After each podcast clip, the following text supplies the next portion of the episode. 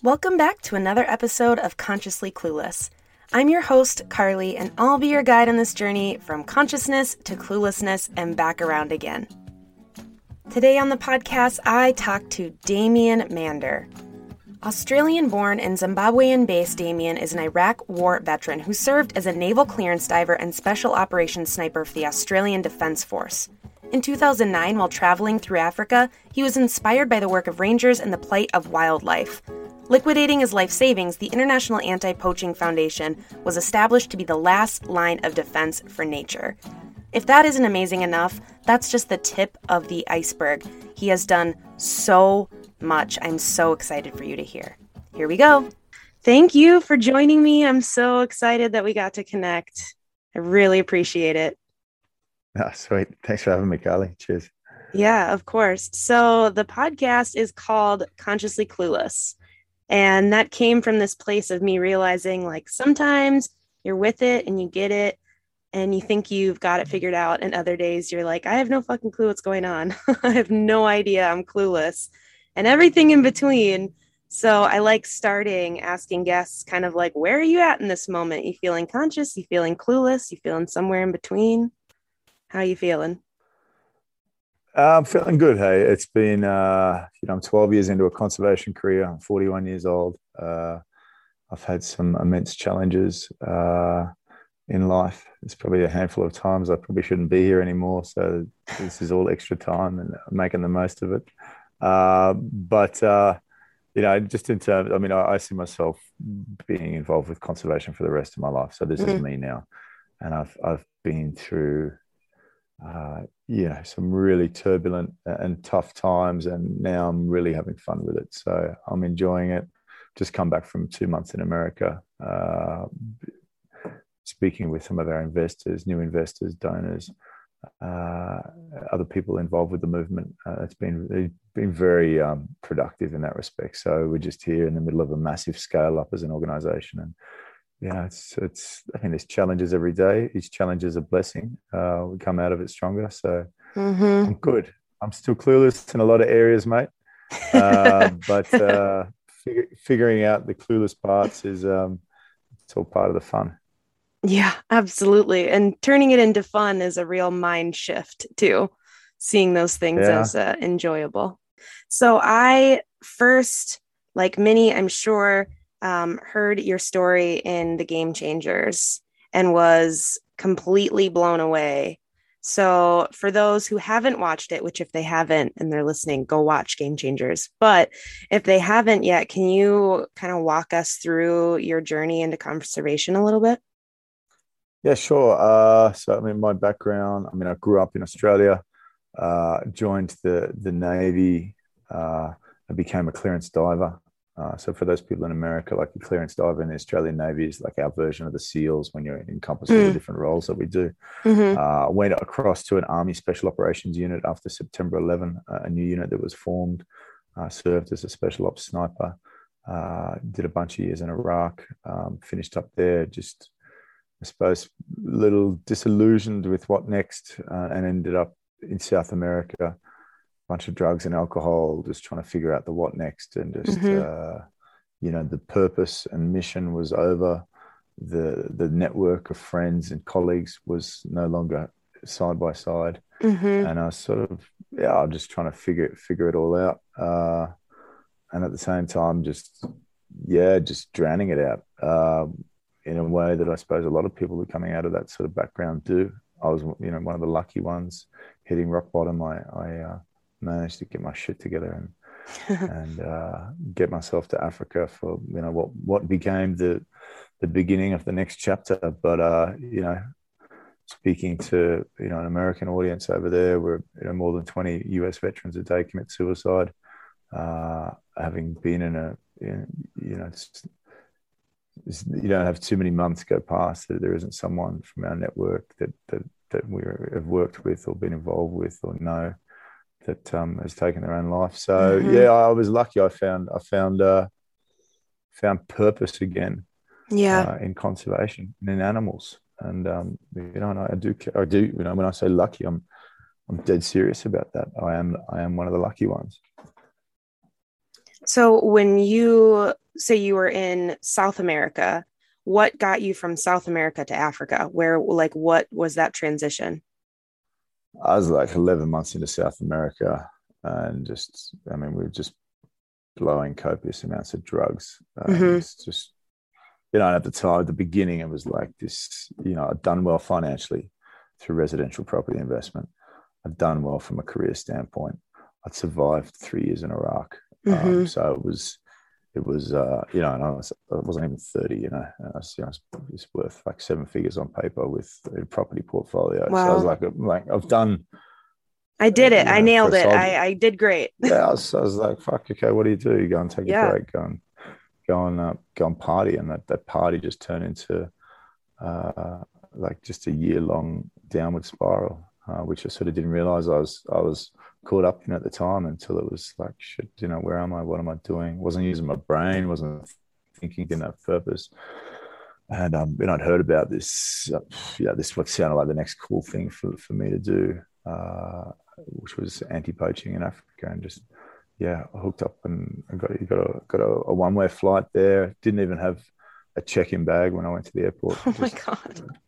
Carry on luggage, and that was it in your life. Yeah. So you show up to Africa and you start kind of on this anti-poaching journey. What about anti-poaching was intriguing to you? Was it the animals at the time, or was it just the next thing? No, it was, it was nothing to do with animals. Uh, it was to do about adventure and mm-hmm. and then you know trying to get a foot in the door with this, you know, what seemed like this cool job. I just thought I'd turn up and you know I've got all these skills and people will just be like opening the door and then you realize, hang on a second, these are people that uh, have been working at this for decades, have committed their own lives to this, have built up organizations and reputations. Mm-hmm. They don't want some vigilante dude running around with a gun trying to hunt poachers and, then I, and then like at the same time that the penny's starting to drop on just what it was Rangers did and how much they sacrificed. Uh, I'd just come from working in Iraq and we are fighting the arguments of old men for fucking resources in the ground. Mm-hmm. Like it literally, in hindsight, it was you know we were just we were just uh, tools in in um, in a much bigger game that we didn't even understand at the time. Uh, mm-hmm. Tools to be exploited, uh, and then um, you know, but then seeing Rangers like really inspired me. Uh, you know, they they made me want to do something more constructive other than look for my next personal adventure. Uh, and in a way, it made me reflect on who I was as a mm-hmm. person.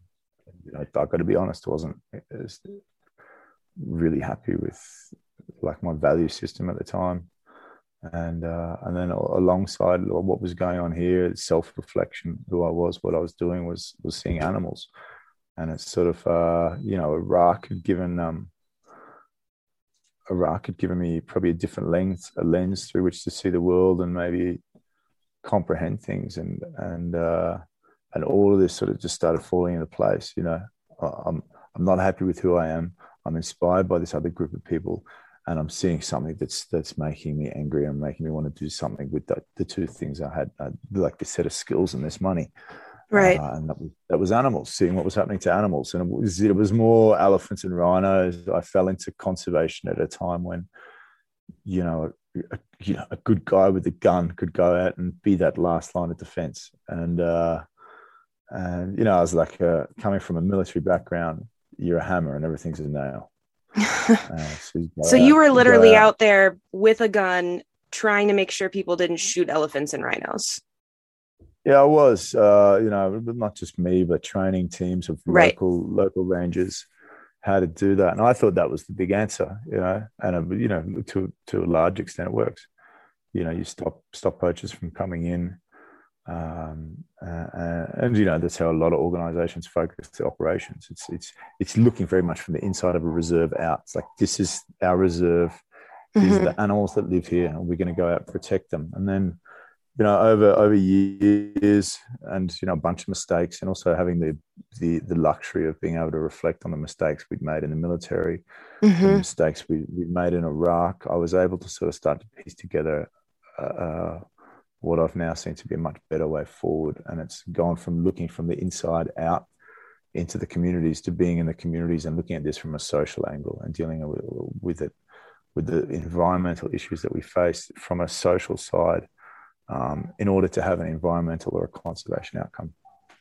So that switch from inside to looking at like communities and, and how to make that, is that where starting your own organization came from? Yeah, exactly. So yeah, that was um, October 2009 uh, just you know there was a bunch of incidents that were happening.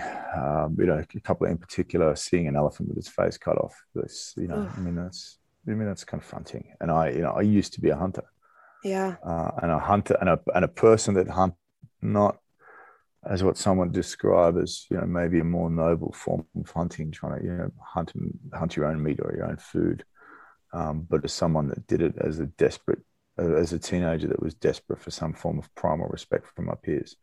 You know, so take aim at the vulnerable. And you know, so, so this is who I was. I was also a hunter. I, can...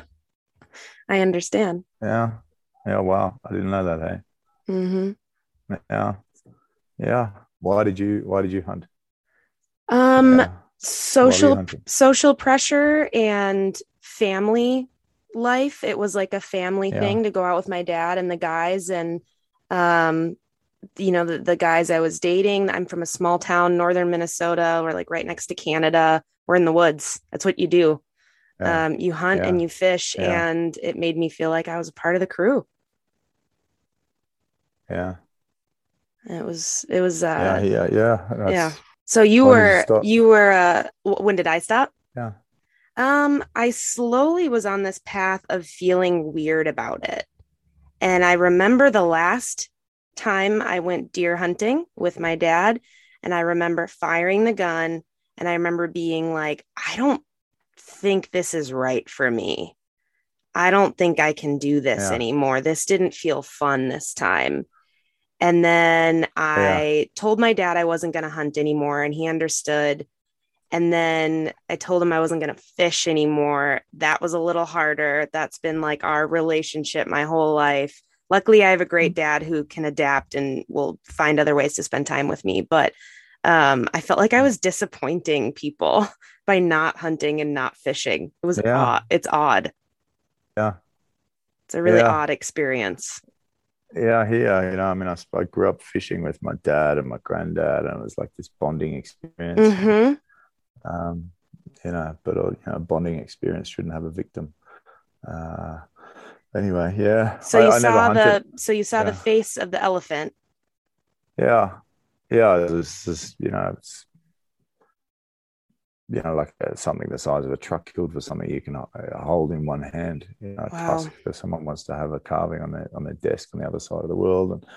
Um, you know that was sort of a catalyst for me, you know, with a whole bunch of other stuff, but that was like a final, you know, tipping point um, to start selling up houses in Australia and, uh, mm. and start up start up the IPF uh, back in um, uh, yeah 2009. So started just yeah myself um, grew the organization. We're very species focused. You know, animals that were being targeted by the most aggressive t- tactics. Elephant, rhino, sort of fitted in very well with me and the sort of crew that we built. Uh, and then you know we started um, getting you know bigger and bigger projects, more areas of responsibility, greater threat levels, and you know scaled again as an organization. And then um, it's just like you know what we're doing is I mean it's working, but it's not it's not the long term solution. Mm. Uh, we're looking you know there's going to be two billion people in Africa by t- by 2040. So we had to find a way to build relationships into the local community and make them want to conserve these areas rather than a bunch of of of tattooed dudes with guns going out there and patrolling fence lines, telling telling a local community to keep out. You know, these are these are people that have looked after these areas for tens of thousands of years. Yeah. Then it was then it's you know it's it's a it's a it's a Western hunter that's come in and and, and shot these animals to shit over the last century and then gone, oh, hang on a second, these things are going extinct. We need to stick some fences up, kick the locals out who've been here for 10,000 years, and um, call it a park. And and and eh, but we could still have a white dude come in from the other side of the world and pay some money to shoot an animal. But if some some local dude comes in, um, we're going to call that poaching, and um, and we're going to throw him in jail for it. So there's a bunch of things. Yeah, that like white savior complex of like I know what's best for your community. Yeah, yeah, it was, you know, and I still get that, you know, I still get this white savior, you know, I'm a white foreigner in Africa Um, but you know what? Like we've we've made a bunch of mistakes, and yes, I'm white, and yes, I'm foreign, and yes, I'm here. Yeah, of course. working with local Indigenous communities, but what we're doing is working, and it just so happens that I was part of a team that helped build it. So, yeah, people just need to get their heads around that. So IPF, for those listening, International Poaching Foundation. Anti-poaching. Anti-poaching foundation. Yeah, yeah. That's an important but, uh, word in there, huh? yeah, we're actually doing rebranding, you know, because anti-poaching is just uh, it's a very s- small part of what we do now um, in terms of our conservation model. Uh, you know, and I, I, can explain more in depth about uh, you know how we you know our, our, main program and what we run is is called Akashinga, uh, and that is um, empowering uh, Indigenous communities uh, to protect large scale wilderness areas of significant ecological value um, with women's empowerment as the, the key component of that strategy.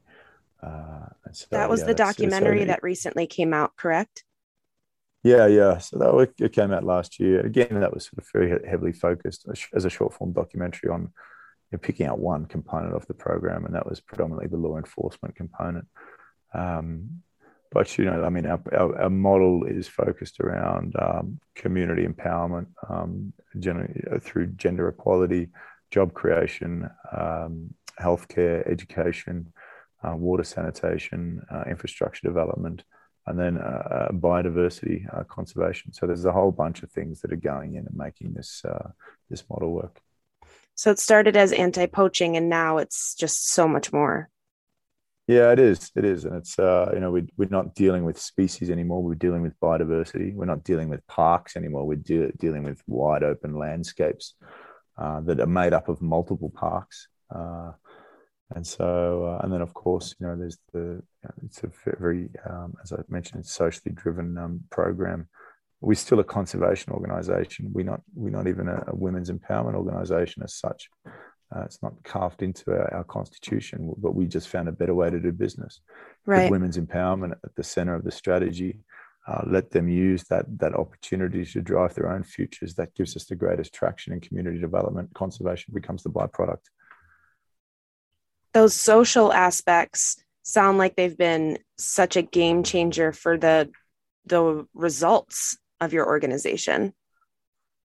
Yeah, they have. Uh, I mean, not just um, not just from a conservation standpoint, but just in terms of you know us in terms of growth uh, financially as an organisation, where we go. Mm. I mean, we've grown. I mean, to the power of eleven in the last twenty four months. Uh, wow. So yeah, so we we starting to become you know one of the bigger players um, in the region on the continent in um, in conservation, uh, and it's because we've got a big vision and we've got an idea that that that is changing not only conservation but can change the world you know, we now know after four years of running this program that putting women into the forefront of law enforcement changes the dynamics of society for the better.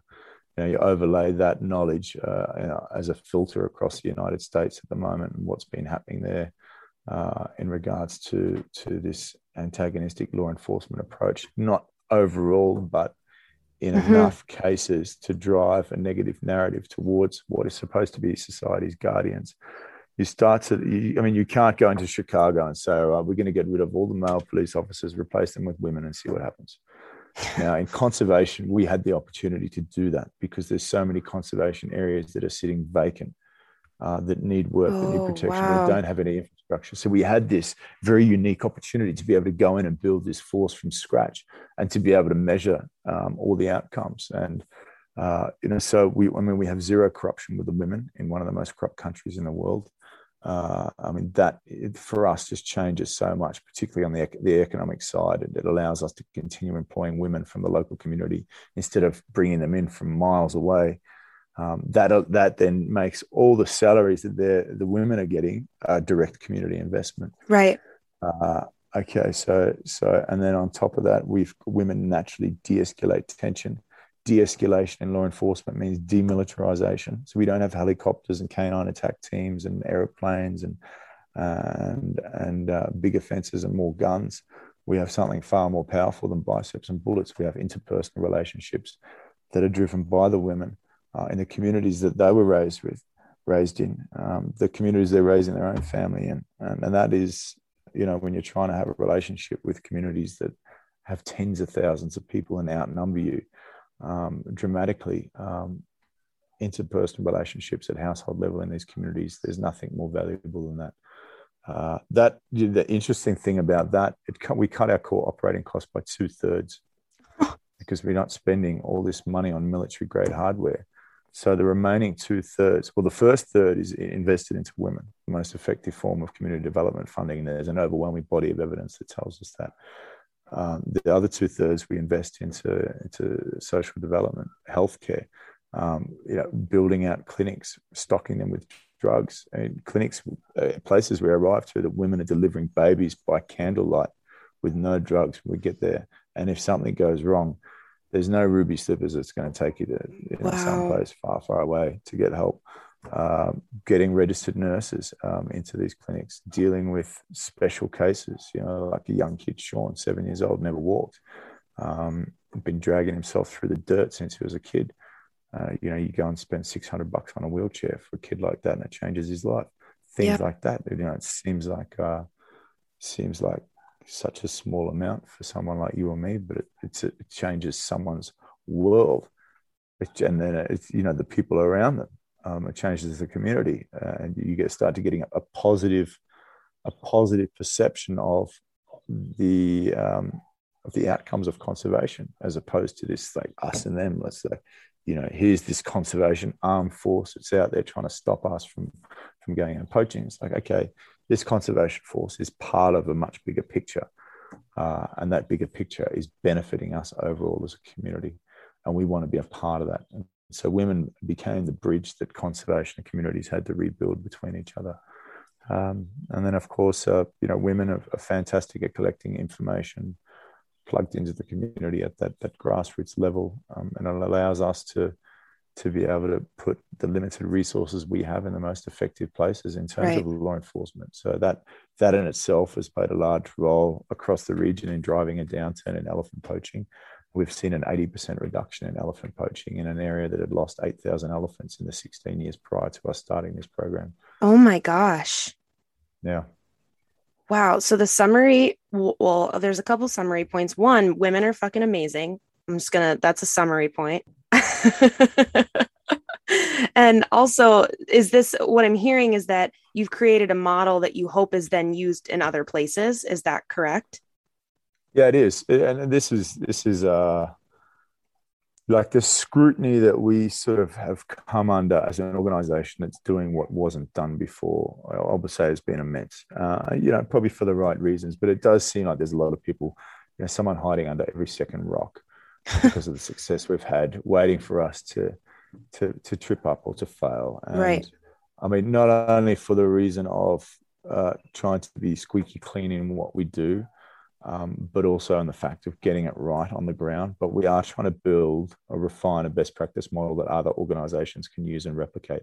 And it's not just as simple as uh, you know replacing you know putting men into into construction and labor roles and putting women into law enforcement roles you have to change your organizational culture. Um, and, and, that starts from from the center going out, and that's getting more, you know, equal or better numbers of women on the board, women in senior management positions. Mm-hmm. We had an mm-hmm. independent gender mainstreaming audit done uh, to look at our policies and procedures, a code of conduct and ethics. Um, we had to make a lot of adjustments. Any uh, uh, any particular inquiry that was made. We had a, a specialist third party HR agency that specializes, specializes in gender issues and gender mainstreaming um, to be able to advise us on this. Um, we've had a, a, like a fourth party independent assessment of everything that we've done on the ground to be able to identify not only where we're getting things right, but more importantly, where we're getting things wrong or where we can improve. So all of this goes into the mix and it helps change the culture of the organization. It helps strengthen us um, and then allow us to be able to build out um, this, this model of, of centralizing our strategy around women. And and people will go, well, yeah, that sounds like a hell of a lot of changes you had to make. I just tell you, yeah, it, it is. Right. But they're changes for the better, and they cha- and and the the pros of having women in this role and the benefits that come from the community interaction far outweigh any administrative tasks that we've had to tick off to get here. So, what is the geographic area your organization is covering in Africa? So we, so we, we this program in particular, um, Akashinga, is focused in Zimbabwe at the moment. Okay. We started with, with, with one reserve, 90,000 acres, 16 women. We now have eight reserves, 1.3 million acres, uh, and a staff of 240. Um, oh my we, goodness. The, the, funding we've just raised, we're in the process of expanding that um, portfolio to over 6 million acres uh, in the next two years. So you're talking about significant areas of land and uh, wilderness, home to billions of different ind- individual sentient beings and creatures um, surrounded by communities of tens of thousands, hundreds of thousands of people that are benefiting from the program and the work that we're doing.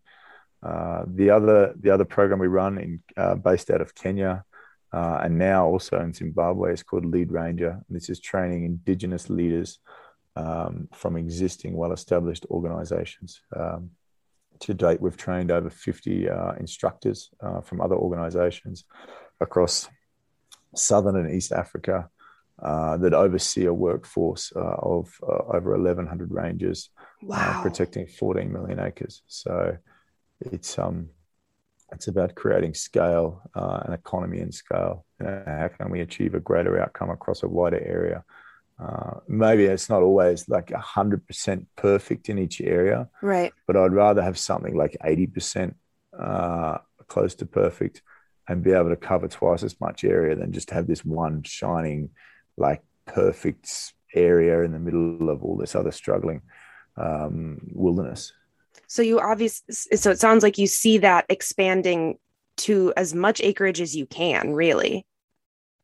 Yeah, we. I mean, we want to uh, scale and and operate within margins um, of our financial projections. You know, so okay. we don't want to overextend ourselves, right? Uh, you know, but we. I mean, we do have a model that is changing the face of conservation. We do have something that you know. I mean, if this is if this is what's happening in Zimbabwe and conservation and the success that we're seeing here with with thrusting women into the forefront of law enforcement, what's possible beyond Zimbabwe or beyond conservation. And these these are the exciting things, and I think this is why this last round of funding in the US has been so successful, is because it's it's it's beyond uh, just a country or or an idea or or a region um, or an industry. It's something that uh, you know it's lessons that, that that may be relevant in the US. It's lessons that may be relevant around the world.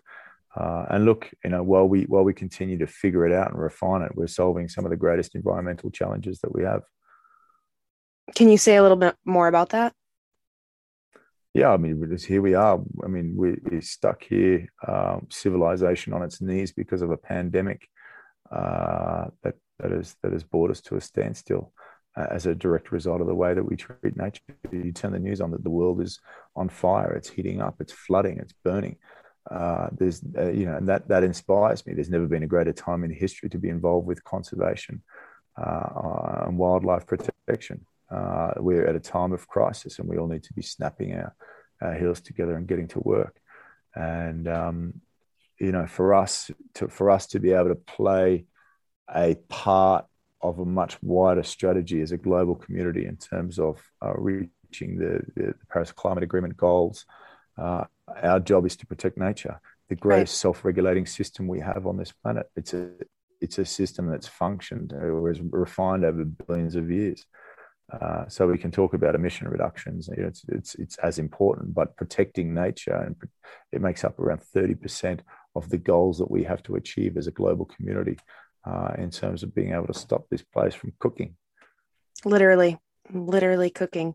So switching gears yeah. a little bit, how did you become vegan? At what point did you go from hunting, fishing, military guy to uh, vegan running this organization?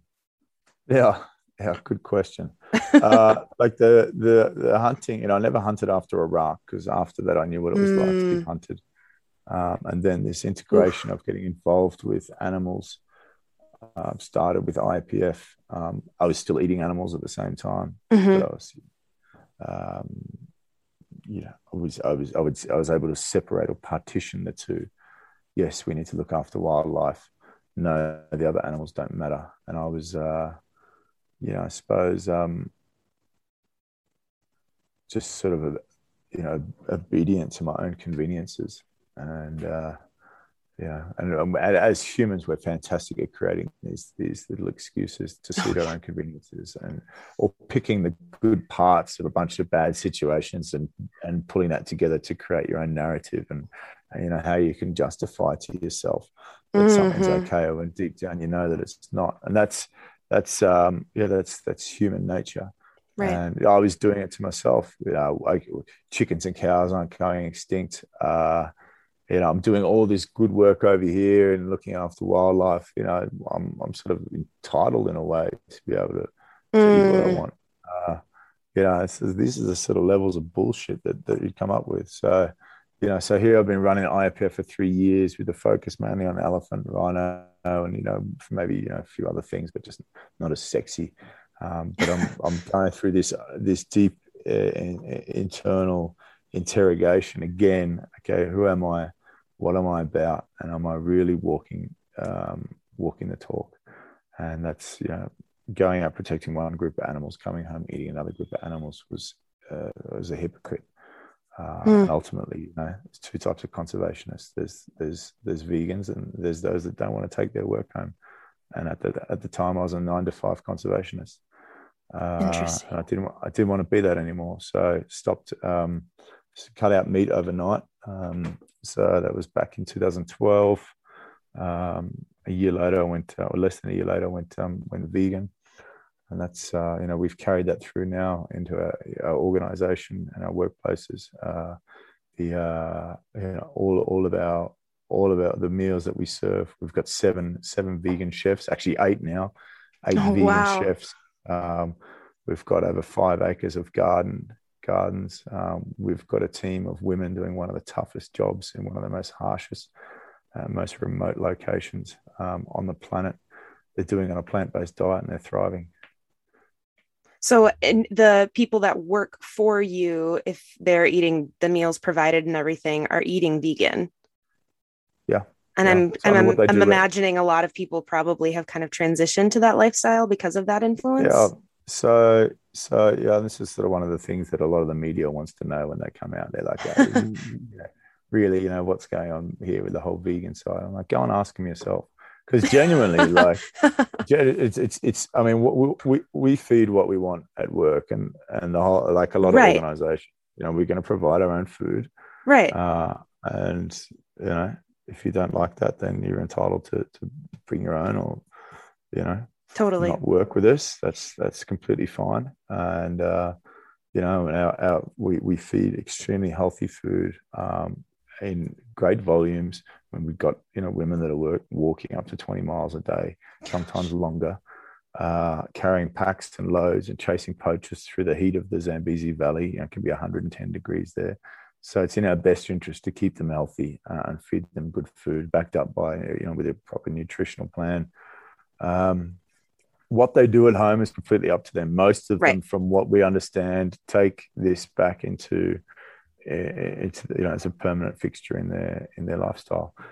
Um, we have a program called Back to Black Roots, and it's focusing on um, uh, uh, getting back to how Africa was largely raised, which was on a plant-based diet. And uh, so we teach the women um, how to grow their own food, how to talk about it from a nutritional and ethical and an environmental standpoint. Mm. And we teach their families, then we teach the communities, uh, and then we build ambassadors. Uh, so yeah, it's it's it's um, in a country or on a continent where getting a- access to regular, uh, reliable, or affordable healthcare is often um, it's often a you know a fantasy for so many people. Being able to provide and teach people with the tools they need to prevent most of the diseases that they're going to face later in life is is a is a fantastic part of the program and something I'm proud of. Absolutely, it sounds amazing. So, how did you personally feel different when you went vegan? Like, did you, what did you notice? Were you surprised or were you like, oh, this is just, this is good? My shit smelled like grass clippings on a, on a uh, of all the things I thought you were going to say, that wasn't one of them. So, thank you for that. uh, I would say, uh, I'm being, I'm, I'm, I'm mucking around there. Uh, I, I, you know, in terms of everything I've been able to do uh, in life, it is the single most defining thing, and and the thing that I still will continue to repeat as as being, um, yeah, it's been it's been life changing. Just, uh, I mean, I was never really the, the one to focus too much from the diet nutrition side. Mm-hmm. From a personal standpoint, it was always about animals and ethics, and I suppose from a conscious um, standpoint, the lens through which I see the world now and, and mm. deal with other people, um, the empathy that that has allowed me to have. Uh, it's all changed, and that wasn't an intentional part of of the decision I made. It's just something that that has happened, and I don't even have to get out of bed in the morning, and I'm already doing something that that is as as, as good as anything you can do for animals or uh, or for the planet. Uh, and uh, you don't always have to to move to a different continent and um, and start an organization and go out there and risk your life protecting animals. You know, the easiest way to protect an animal is don't stick it in your mouth. That should that's gonna that should be the quote for this for this episode. Yeah. easiest way to save an animal: don't stick it in your mouth. So it yeah. should be on a bumper sticker somewhere or something. yeah, yeah, yeah. So, so how seems, um, seems simple, but uh, yeah, still a lot of people trying to figure it out that um what's that term cognitive dissonance that thing you were describing that ability to to say oh this is different i can do this because i do this or yeah. whatever it is we're really good at that yeah masters of bullshit yes masters of bullshit. We are masters of bullshit for sure. Yeah. grass clipping bullshit. So how given the zillion things that you are doing with this organization as it grows and how do you take care of yourself? What do you do for yourself to stay somewhat sane? Uh you know I exercise uh most days. Um I uh you know I've just finished like a brutal tour about 16 cities in um 10 weeks across the US wow uh which was I mean it's fine you know um you know if I'm not that was for IAPF. I also speak on the National Geographic Speakers Bureau. So when you hmm. combine one of our own tours with a National Geographic tour, it can be, you know, sometimes four cities a week, uh, late wow. nights, early starts. Um, gave up alcohol a while back, just you know, because I want to be extremely focused on, on you know what we're doing and uh, and uh, you know just be able to be, be all in with this. Uh, mm-hmm. You know, 40, 41 at the moment, so still in reasonable shape and um, you know plan to you know see life out doing this whether that's another 10 years or 50 years uh, you know this is what I'll do till the day I die so um, but yeah it is it is important to sort of sometimes you know force yourself to take a break. I mean it's easy for me to work 16 hours a day because it, it, ain't work. It's um it's something I'm passionate about. Right. it's my purpose. Uh, I believe in it. Uh, you know we've got an amazing team uh, and you know, which I sometimes, sorry guys, I know I drive you crazy. Um, some of the expectations and that uh, with with you know work, uh, you know, or sometimes expect everyone to have the same level of enthusiasm. The reality is, you know, we've got people out there right now. Well, I'm sitting here in the luxury of my home. People out there risking their lives. So I mean, you really you can't ask for, for more than that in whatever field or job you're doing. So we're just extremely grateful and lucky for the the team we have, uh, the model that we've been able to refine towards the success we're having, um, and all of that is is good enough medicine for me. Well, that's pretty freaking beautiful. Um, I thought of a question circling back that I meant to ask earlier, but I was so enthralled with what you were saying, I forgot. Um, right now, you were talking about Zimbabwe and you talked about Kenya, and um, are there other places maybe this is a silly question. I don't know. Are there other places in the world outside of the continent of Africa that models like this could be useful for anti poaching or for smuggling of different animals or anything like that? Or is that something you see in yeah. Africa? So we we just are replicating this in two more countries at the moment. Uh, okay. and I would say over the next 24 months, refine those.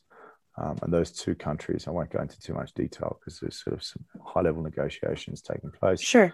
Um, but uh, they, you know, they they they share a border with Zimbabwe that will allow us to have a close enough reach so we can we can refine it, and then we'll look um, to go more equatorial rainforest uh, mm. uh, regions, and then uh, you know whether that's in Africa, Asia, mm-hmm. the Americas. Uh, you know, this is, um, and it's it's not just about us and what's in our portfolio, but it's about also working with other organisations that want to replicate it. This right. isn't the only way to do conservation. Right. There's a bunch of people who've been doing successful conservation for for a long time with completely different models, but this is something that we've found uh, works. Turns conservation funding into the most effective form of community development funding, cuts core operational costs, and frees up a bunch of funding for for social development um, you know, and at the same time bridges the gap between conservation and community. So it's uh, you know, as well as you know, driving the most powerful force in nature, a woman's instinct to protect.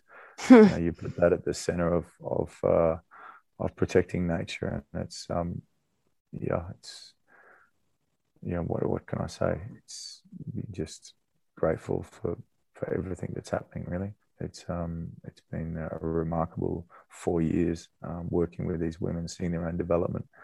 Women that are survivors of serious sexual assault, domestic violence, AIDS orphans, single mothers, abandoned wives.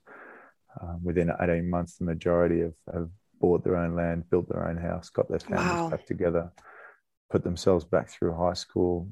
Uh, some of them off to college.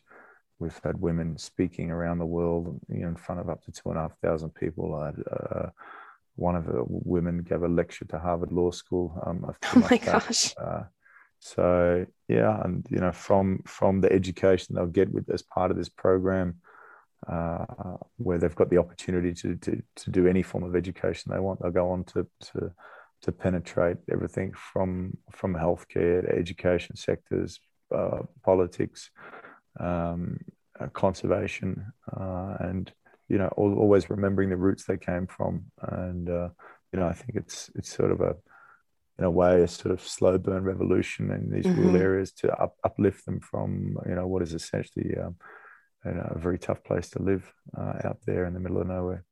Yeah, absolutely. It's the ripple effects, the social ripple effects of the program are truly inspiring. And it's just really shows the what investment in community can do.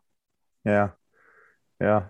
And so beautiful. Yeah. So I'm curious, how did you get involved in Game Changers? How did this documentary get you on board? Where did that come from? Uh, so I got a phone call. Uh, when was it? It was probably as far back as 2013 um, from Joseph Pace, uh, the producer. Mm-hmm. Uh, and he was um, Actually, no, no, no, no. It was it was James Wilks actually that contacted me first. They said they'd watched the um, TEDx talk uh, mm. and would I mind coming and, and doing an interview for this documentary they're putting together. I did the documentary and then um, but I didn't didn't think any more of it. And then yeah. um, got a phone call from Joseph probably a year or so later. They said, "Look, we've you know the documentary's taken like on a whole new life." And uh, Luis Psihoyos, who won the, the, the Oscar for The Cove, is now coming in to direct it. Uh, they come into some funding to be able to to be able to come and shoot at various locations around the world, as well as you know some really key athletes that were yeah. you know building up the pedigree of this this documentary. And my the request for me within the film was to try and tell the side of the animal ethics um, component um, from a, I suppose an alpha male's standpoint.